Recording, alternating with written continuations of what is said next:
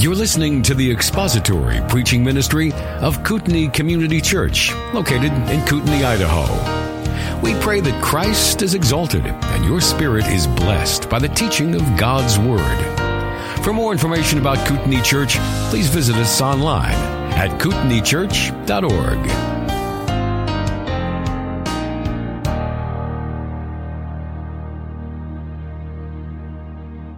So we're going to be in um, 2 Corinthians again.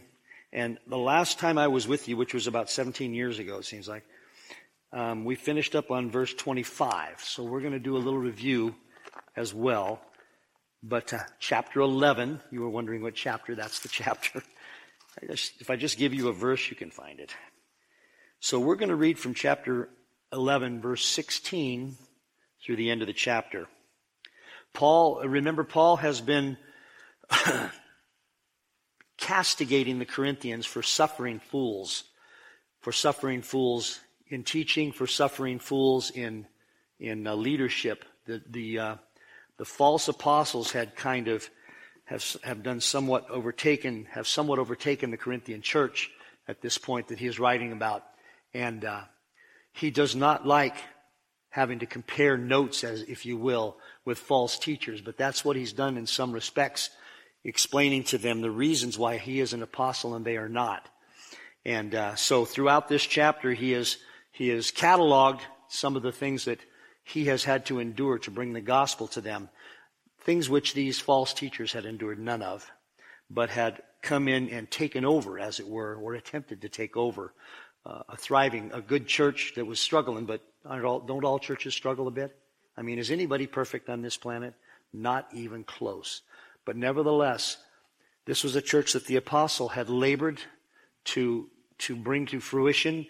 To, to, he had, he had planted this church and he had taught there and many had taught there. And now false apostles had moved in and were threatening to usurp the Lord Jesus Christ himself as their head. So we'll start with verse 16 where he talks about the foolishness again. Again, he says, I say, let no one think me foolish, but if you do, receive me even as foolish that I may also boast a little. Remember, the false apostles were boasting about their credentials, their letter from Jerusalem, etc. That which I am speaking, I am not speaking as the Lord would, but is in foolishness, in this confidence of boasting. Since many boast according to the flesh, I will boast also. For you, being so wise, bear with the foolish gladly. For you bear with anyone if he enslaves you, here's the people that they're bearing with. These are what the false apostles did. If he enslaves you, if he devours you, that was a financial statement. If he takes advantage of you, if he exalts himself, if he hits you in the face. To my shame, I must say that we have been weak by comparison. But in whatever respect anyone else is bold, I speak in foolishness, I am just as bold myself. Are they Hebrews? So am I. Are they Israelites? So am I. Are they descendants of Abraham? So am I. Are they servants of Christ? I speak as if insane. I more so, in far more labors, in far more imprisonments, beaten times without number, often in danger of death. Five times I received from the Jews 39 lashes. Three times I was beaten with rods. Once I was stoned. Three times I was shipwrecked. A night and a day I have spent in the deep. I have been on frequent journeys, in dangers from rivers, dangers from robbers, dangers from my countrymen, dangers from the Gentiles, dangers in the city, dangers in the wilderness, dangers on the sea, dangers among false brethren. I have been in labor and hardship through many sleepless nights, in hunger and thirst, often without food, in cold and exposure. Apart from such external things, there is the daily pressure upon me of concern for all the churches. Who is weak without my being weak? Who was led into sin without my intense concern? If I have to boast, I will boast of what pertains to my weaknesses. To my weakness. The God and Father of the Lord Jesus Christ, He who is blessed forever, knows that I am not lying. In, in Damascus, the ethnarch under Aretas the king was guarding the city of the Damascenes in order to seize me. And I was let down in a basket through a window in the wall, and so escaped his hands. So interesting into the chapter there, and remember that the chapter beginnings and endings were given to us much later. So sometimes they make great sense, sometimes they don't, but don't let that throw you. we'll, uh, we'll continue right on into chapter 12 if we make it that far today. But, uh, so the last time we were together, we finished up, I believe, on verse 25. And, uh, Paul had cataloged from 23 and on a comparison of the credentials, if you will, between himself and the false apostles. He, he, he begins in earnest in chapter 11, verse 23, his defense of his apostolic ministry as given to him by the Lord Jesus Christ. But imagine, as I pointed out, a confirmation sermon being so delivered. He says, he says, are they servants of Christ? I speak as if insane, as if insane. I more so, far more labors, far more imprisonments, beaten times without number, often in danger of death. So Paul gives them great reasons to be Christians. Would you like to be beaten? Would you like to be in prison? How about a shipwreck? Anybody up for a shipwreck? Maybe having people shoot at you. Back then it would have been with arrows. that was the lot of a genuine believer in Christ, were he to so put forward the doctrine of the Lord Jesus Christ. So then verse 23, excuse me, verse 24, five times I received from the Jews 39 lashes. We, we talked about the fact that the the ruling authorities, the Jewish authorities, were so scrupulous to, to, to observe the law, they didn't want to even accidentally beat you too much. So they did 39 lashes instead of 40, which was allowed. Three times I was beaten with rods. Once I was stoned. Three times I was shipwrecked. A night and a day I've spent in the deep. And that was the verse we ended up with. And we, it pointed out that in the book of Acts, we have record of one of the beatings with rods in Acts chapter 16. We have an attempted stoning that occurred in Iconium. Later in Lystra, Jews came from Iconium and Antioch and stoned him. This attack was so severe when he was stoned this time that everybody thought he was dead and they left him. it's remarkable. I, I, I don't have any scriptural support for this, but it's my view that the Lord raised him up. Because stoning is not like getting, my parents used to spank me. Big difference. Don't you think? This was designed to kill you. It was designed to cave your head in. And he got back up. So Paul was revived, I believe, by the Lord Jesus Christ to continue the ministry that he had given him and the timetable that he had chosen for him. But we only have one of the shipwrecks recorded, and that comes much later on in his journey to Rome. The night and day that he spent in the deep would have referred to probably spending a, a full 24 hour period or so clinging to some wreckage during a shipwreck. Um, shipwreck was common in ancient times. Uh, um, we finished up with the, the quote from, uh, Bar, what Barclay, what Barclay did in his, explain in his commentary on 2 Corinthians. He said again and again, again and again, Paul speaks of the dangers of his travels. It is true that in his time the roads and the sea were safer than they had ever been, but they were still dangerous. On the whole, on the whole, the ancient peoples did not relish the sea. How pleasant it is, says Lucretius, to stand on the, stool, on the shore and watch the poor devils of sailors having such a rough time. a nice guy. Seneca writes to a friend, You can persuade me into almost anything now, for I was recently persuaded to be travel by, to travel by sea. Men regarded a sea voyage as taking one's life in one's hands. See if I can find that. That's where that was.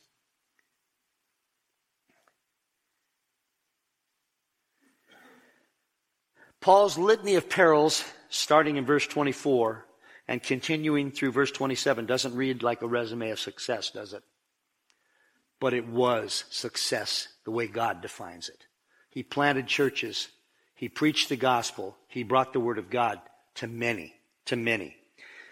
It doesn't read like a resume of success one would parade in front of, front of others who were bragging about being your equal or your superior in service to Christ. The list of difficulties demonstrated Paul's devotion to Christ. He would serve him at all costs and through all dangers. The false apostles had no such claims. And that's where we ended up um, a couple weeks ago, a few weeks ago. So in verse 26, he says this. He continues. He says, I have been on frequent journeys in dangers from rivers, dangers from robbers, dangers from my countrymen, dangers from the Gentiles, dangers in the city, dangers in the wilderness, dangers on the sea, dangers among false brethren. From a general statement of difficulties in verse 23 to a specific detailed litany of verses in 24 through 26, a specific litany of dangers and difficulties in verses 24 through 26, Paul demonstrates his commitment to the gospel of the Lord Jesus Christ and indeed his commitment to the Lord himself. There were countless short trips interspersed with the long missionary journeys that Paul took in his three plus decades of ministry. He dealt with the dangers of swollen rivers, bands of robbers, the Jews, his own countrymen, who would attempt to kill him for abandoning the Jewish faith and taking up with dirty Gentiles in this new religion. The Gentiles themselves, especially the Roman authorities, endangered his, his life numerous times. Whether he was in the city or in the countryside, he met danger. There were dangers, as mentioned earlier, on the sea as well. That, this last little phrase, dangers among false brethren, it must have been especially disturbing and painful. Some of those false brethren were certainly in the Corinthian church. Indeed, the false apostles would have been classed among those traitors. Paul warned the Ephesian elders that false teachers would rise from the church they led. False teachers would arise from the very church they led. This is true in every age that false teachers come from among the brethren. And it has to be the most difficult of all to have those rise from your own body accusing you of being duplicitous, of being a liar, and of attempting to upstage. And Paul wasn't in it for the glory. He wasn't, I mean, there was, there was, the way things are, the way things are normally done, there was no glory here. This was not something that you would do to earn a living a real living back then. He was a tent maker, a leather, a leather maker, and uh, just difficulties all around. But he stayed the course. If if we can gather something in an overview, as such as an overview from all of this information, we can gather that. The true disciples of Christ, they stay the course. They stay the course. Who keeps them on that course? God does. God does. Because Absent the strength of God, we'd all run screaming from the room. We just would. Let's face it. When your skin's on the line, you find out how serious you are. So he gives a general statement and then he goes into a litany. Then he says in verse 27, I have been in hard, labor and hardship through many sleepless nights in hunger, thirst, often without food, in cold and exposure. Paul earned his own way as he preached the gospel throughout the known world. He spent many sleepless nights he went hungry, he went thirsty, and he had to sleep on the ground outside very often. And I got to tell you, um, there's a there's you young people don't know about this. There's a geotectonic phenomenon that occurs as you age. The ground gets harder. And it has something to do with the lithium in the rocks or something, and I'm, I'm still working on understanding all the, the details of that. But Paul, I mean, he had to spend a lot of time sleeping in the cold. He had to spend time hungry, thirsty. Um, the temperatures in Philippi and Rome, for example, in the winter could get down below freezing. Now that doesn't sound like much to us here in North Idaho, but I don't think he had Pendleton wool. And he probably didn't have Fox River socks or, or a navy pea coat. He probably had some some threadbare blankets and the clothing that he had on his back, and that was about it. But his devotion to spread the gospel of Christ was such that this was but milk and butter to him. It was no big deal. It, he points it out here so that those who are moving to a new camp, as it were, these false apostles would recognize what they were, they were being fed a bill of good or served a bill of goods that was untrue. These false apostles would never do that kind of thing. They would never sacrifice their comfort the way the apostle Paul did to bring the gospel to the world. And, and, uh, it's the same today. Now, God doesn't call those, sometimes he does, but generally speaking, he doesn't necessarily call those who would serve him to a life of, of threadbare clothes and starving. But if he does, they will do it. They will do it. So, but he also, I, am just not certain in my mind that he calls us to a life of seven jets. Uh, so that we can pick and choose not to fly with the demons in those tubes in the sky. That's what they've been accused of being. The people that some of the some of these prosperity preachers talk about they can't fly on commercial jets because it's like being locked into a tube full of demons. They need two or three, no, six, five or six, two or three. You're, you're a popper. Real servants of God can pick between the Learjet, the Gulfstream, and whatever they, you I think we'll fly today seven people on a passenger, on a jet that takes, that holds 50, you know. Okay, I'm getting carried away. So, that's easy for me to do. So, all of these things that Paul has talked about, Luke only records a few of these, but it's enough to show the tenacity that Paul had in preaching the gospel. And we're going to go through a few of them here. I've got, uh, this is, because scripture is richer than anything I have to say. Acts 9.23. When many days had elapsed, the Jews plotted together to do away with him. This was right after he was saved. He didn't even get a chance to really get his feet under him. Nine, Acts chapter 9. Acts chapter 9, 29. And he was talking and arguing with the Hellenistic Jews, but they were attempting to put him to death. Now, I know it can get pretty nasty on social, on social media, but not like this. You know, where does that guy live? We're going to kill him. Acts 13:45. When the Jew, but when the Jews saw the crowds, they were filled with jealousy and began contradicting the things spoken by Paul and were blaspheming. They would, they would blaspheme in order to contradict Paul. Acts 13:50 But the Jews incited the devout women of prominence and the leading men of the city and instigated a persecution against Paul and Barnabas and drove them out of their district. Acts 14:2 But the Jews who disbelieved stirred up the minds of the Gentiles and embittered them against the brethren. So the Jews embarked on a case by case, day by day attempt to subvert everything Paul was doing. He had serious opposition. Sometimes I, I mean, I've read the book of Acts, I don't know how many times. And it was, as I went through it this time for my study, I went, they really didn't like the guy. I mean, it was awful. It would have been awful to have had to, to, to live in this kind of condition, under these kind of conditions. Acts 14, 19. But the Jews came from Antioch and Iconium, and having won over the crowds, they were good speakers, it would be my guess. They knew how to, they knew how to a turn of phrase and how to incite anger and incite violence. and having won over the crowds, they stoned Paul and drove him out of the city, dragged him out of the city, supposing him to be dead. Yeah, just like that. Acts 16, 19 through 24. But when her masters saw that there, this is the gal who was making money for people, one of the sorcerers. but when her masters saw that their hope of profit was gone, they seized Paul and Silas and dragged them into the marketplace before the authorities. And when they had brought him to the chief magistrates, they said, these men are throwing our city into confusion, being Jews and proclaiming, are proclaiming customs which it is, which it is not lawful for us to accept or to observe, being Romans. The crowd rose up together against them, and the chief magistrates tore their robes off them and proceeded to order them to be beaten with rods. Let me, let me stop there for a minute. So the Jews weren't appealing to scripture. It would serve them better in this case to appeal to the Roman, the, the things that they were responsible not to do as Roman citizens. They, they were, whatever worked. Whatever worked, whatever worked to get Paul and Silas and all the others in trouble. When they had struck them with many blows, they threw them into prison, commanding the jailer to guard them securely.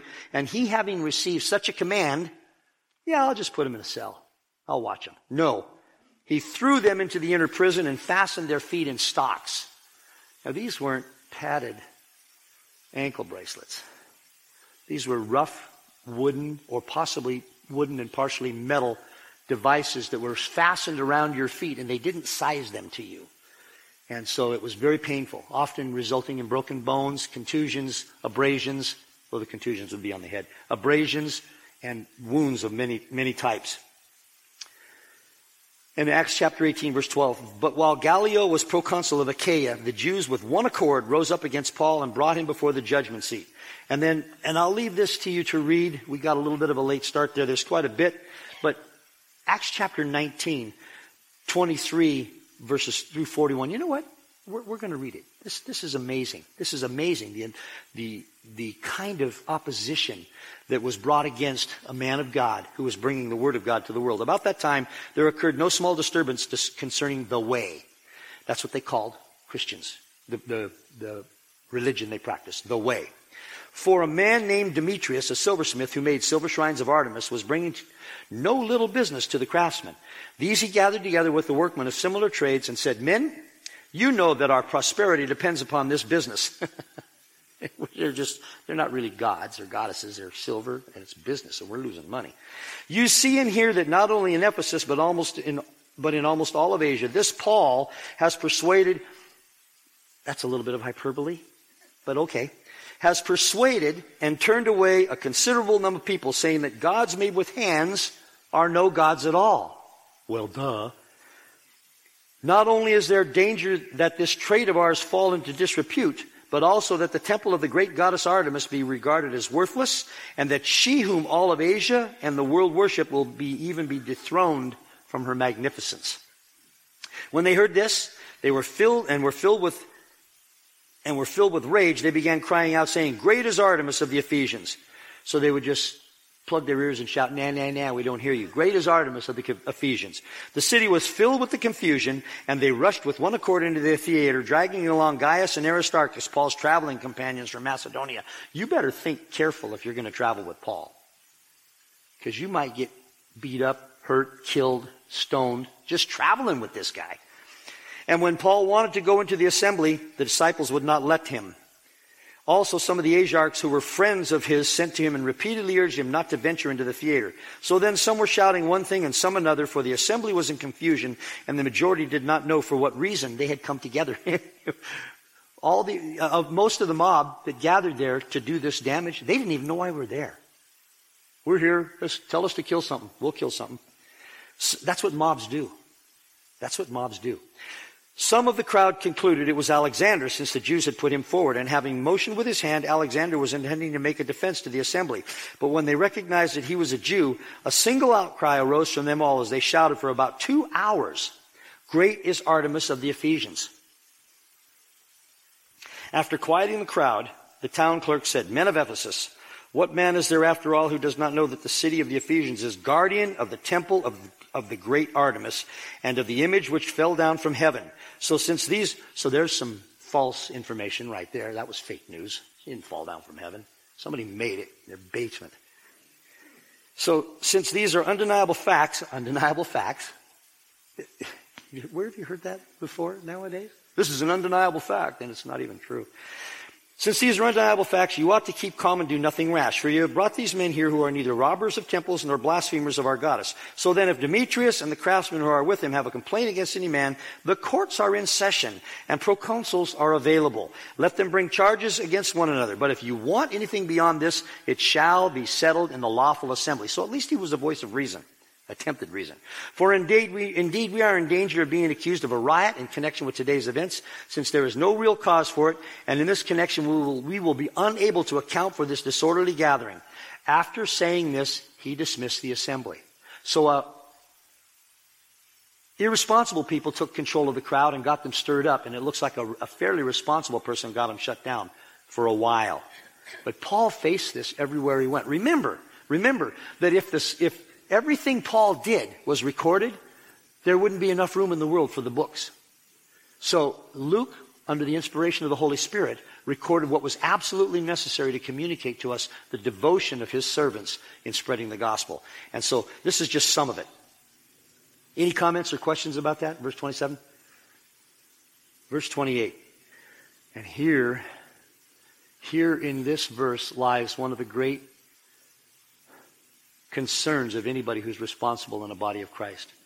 He says, apart from such external things, being stoned, locked in stocks, thrown in prison, freezing, starving, thirsting, being broke, apart from such external things, there is the daily pressure on me of concern for all the churches.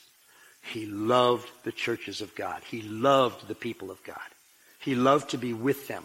He loved to give them God's word. He loved to spend time among them. And this, these external things, were preventing that.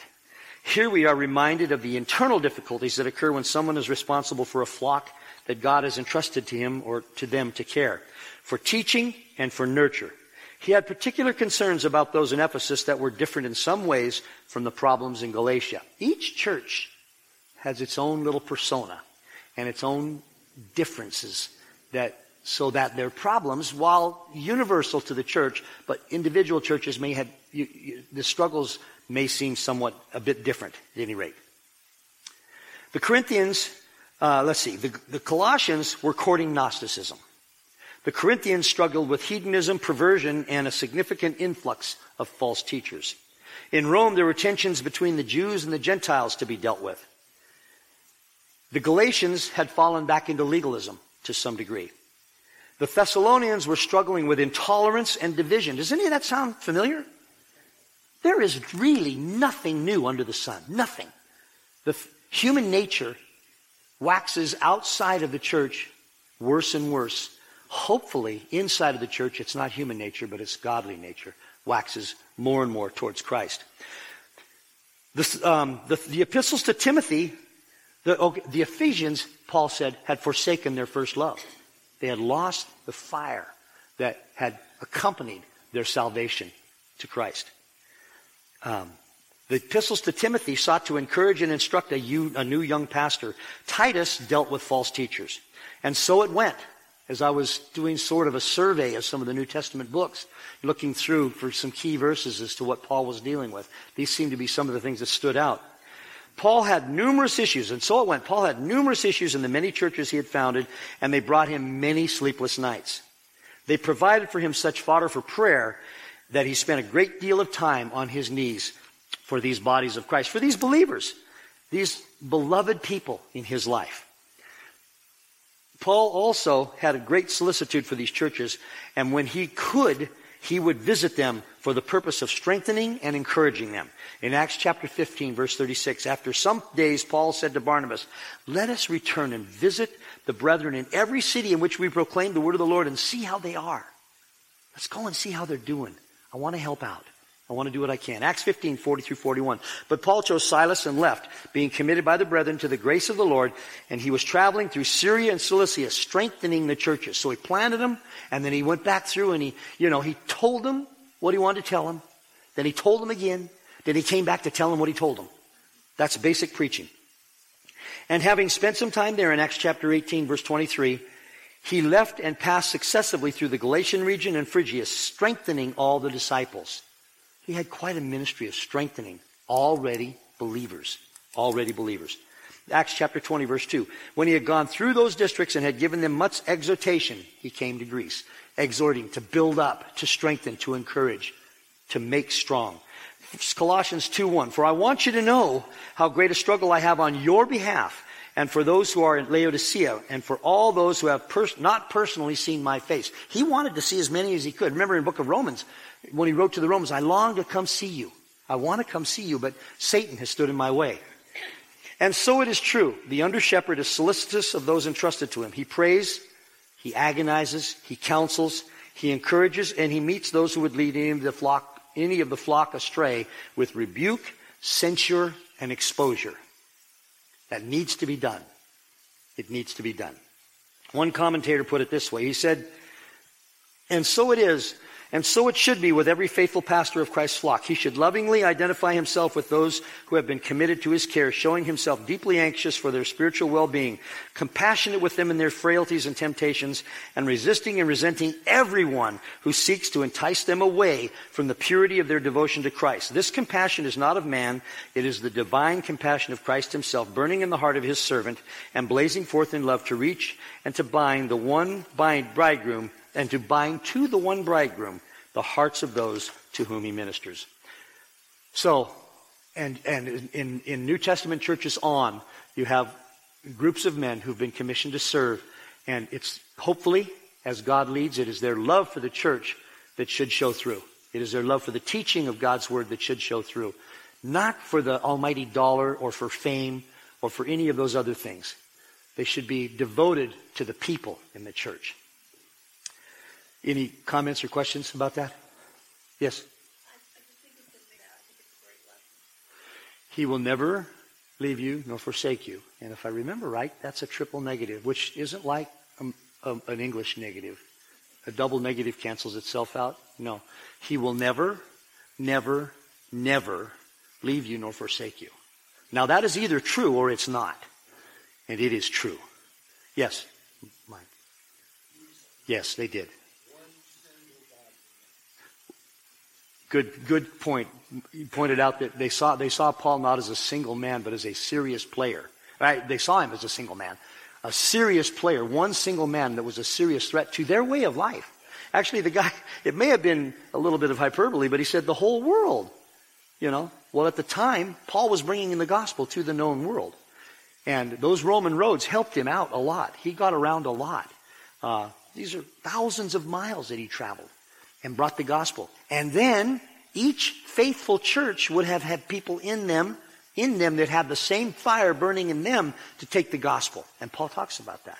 So, and thus, and that's why I think sometimes when we get too comfortable in, around our little fire, our little home fire, God stomps the fire, and what happens when you stomp a campfire? The embers go out, don't they? He spreads, he spreads the light.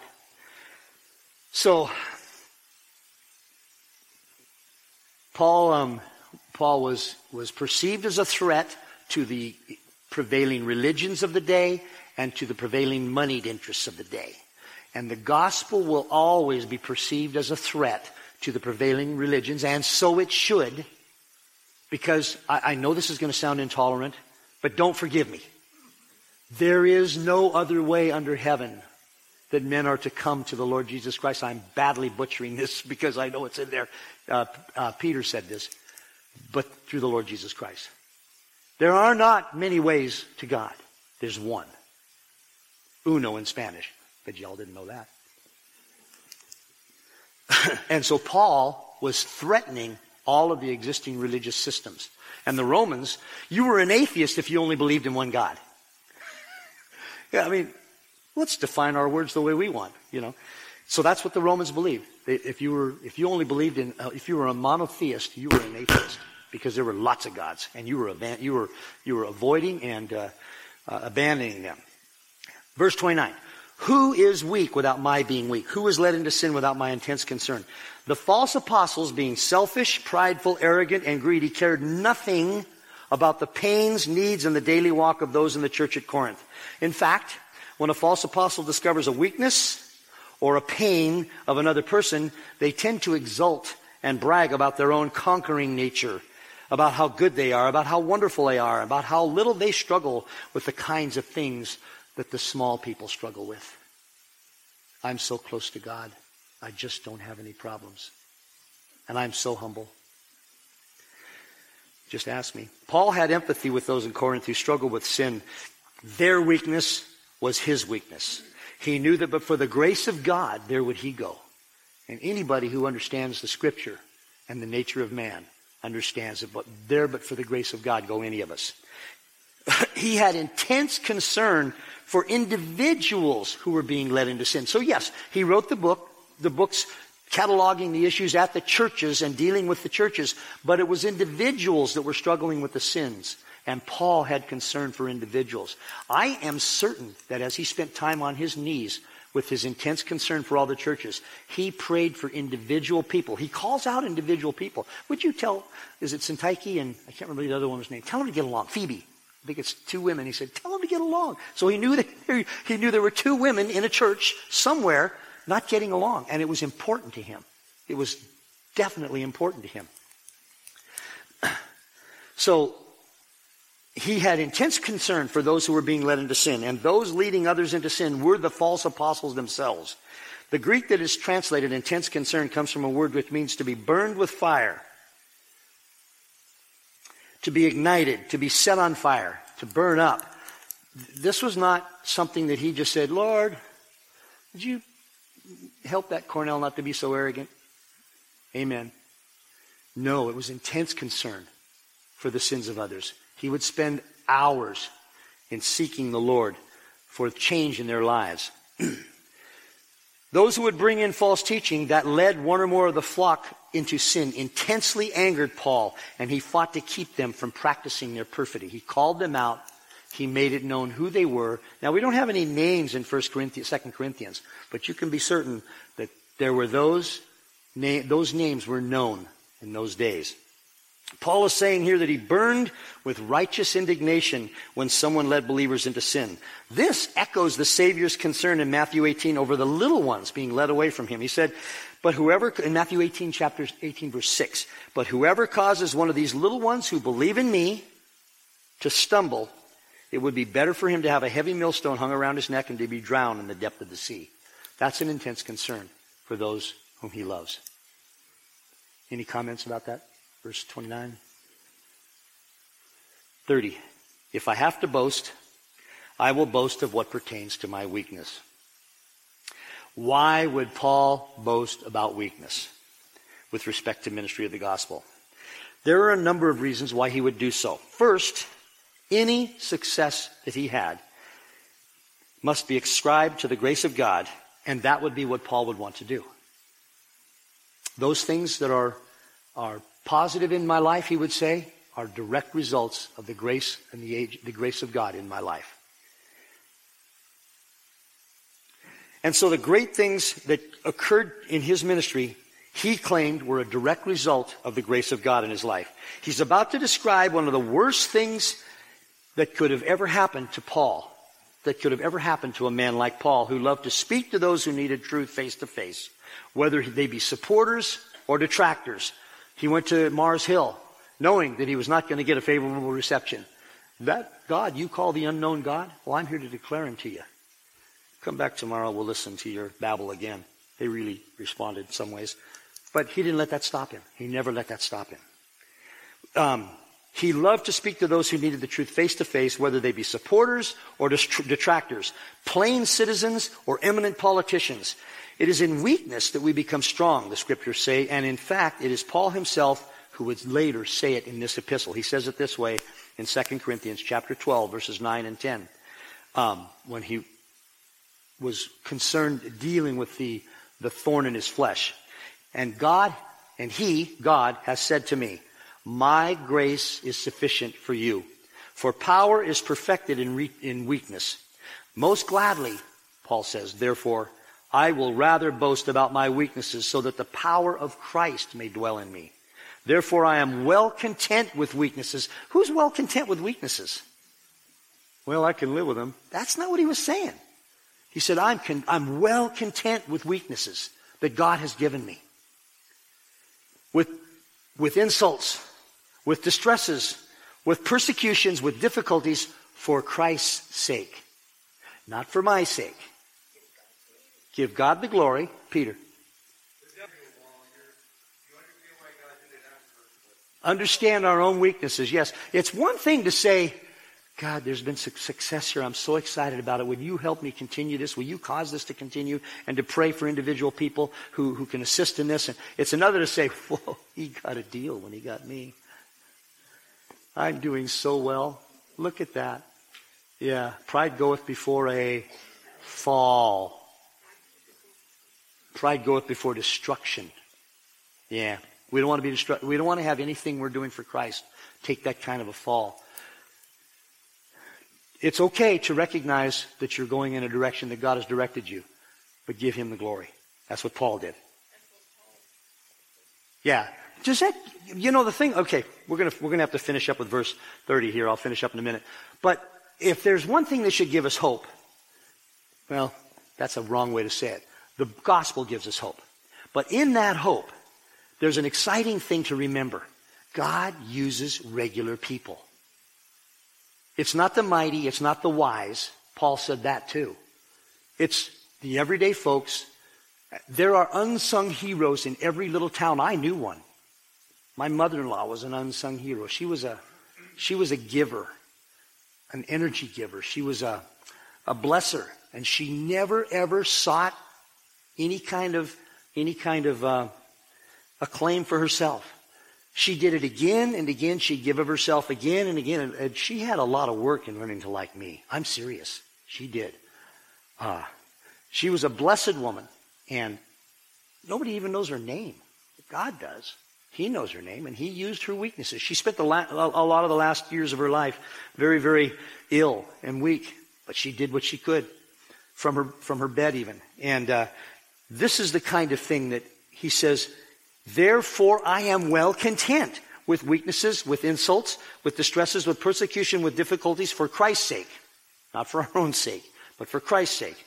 For when I am weak, then I am strong. So Paul would say to this to demonstrate to his listeners that it was the power of God in his life that produced great fruit. Does that mean that the power of God in your life could produce great fruit? No, not your life. Of course it does. Of course it does. The power of God in your life can produce great fruit. The power of God. it, this was a clear evidence that God was at work in his life. Another reason would have been that given the incredible story he's about to relate in chapter 12, he prefaces that story. And I'll just kind of give you, I'll steal the thunder of chapter 12. He's going to talk about a guy who he doesn't maybe know who he is, who might have gone to heaven and had this kind of experience. You remember that story in 2 Corinthians 12? He's prefacing it, reminding them, everyone, that it is our weakness that God uses to glorify himself. So it would have been, he prefaces that story with a call to remembrance that it is God who is at work in us to will and to work his good pleasure. We need to always be coming back to his good pleasure. And where do we find that? In, this, in a gut feeling, in a vision in the night, in the Word of God. I, I, I read again some, something online the other day. Someone, I just listened to my heart. How do you know it's not a stomach ache? I, am serious. Walter Martin used to say that. I remember when I was watching him one time dealing with someone who said that. He said, How do you know it's not indigestion that's leading you down this path? It could be. The Word of God is sure, true, and sufficient every time. So, I, I got way off, I got way off the subject there. So, he prefaces that story in chapter 12 with a remembrance that it is God who has a work in us to will and to work His good pleasure. We are vessels used by the Lord to bring the truth to the world, to bring His truth, not our truth, His truth, out of Scripture to the world. Paul would have none of the glory. He would have none of the glory go to him and all of the glory go to God. So that is why he just boasted in a litany of weaknesses. Shipwrecks, sleepless nights, broke, cold, thirsty, you want to be a gospel? You want to be a disciple of Christ? Here's what you're going to have. Now, not everybody will be called to that, but it will be different than what the world gets. But it will be used by God in your life to bring glory to Him, and that's what matters. Thank you for listening to the latest podcast from Kootenai Church. If you'd like to learn more about Kootenai Church or to donate to our church ministry, you can do so online by visiting kootenaichurch.org. We hope you enjoyed this podcast and pray you'll join us again next time. Once again, thank you for listening.